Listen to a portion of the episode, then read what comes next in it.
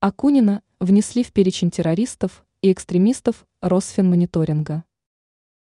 Российский писатель Борис Акунин внесен в перечень террористов и экстремистов Росфинмониторинга.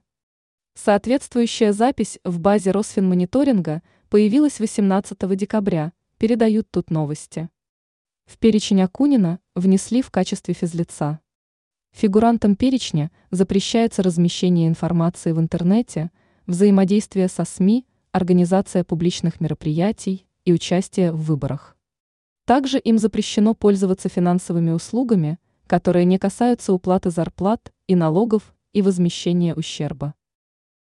Разговор Акунина с пранкерами. На прошлой неделе Акунин в разговоре с российскими пранкерами Вованом и Лексусом заявил о готовности помочь Украине. Также писатель заявил, что понимает атаки российских городов беспилотниками ВСУ.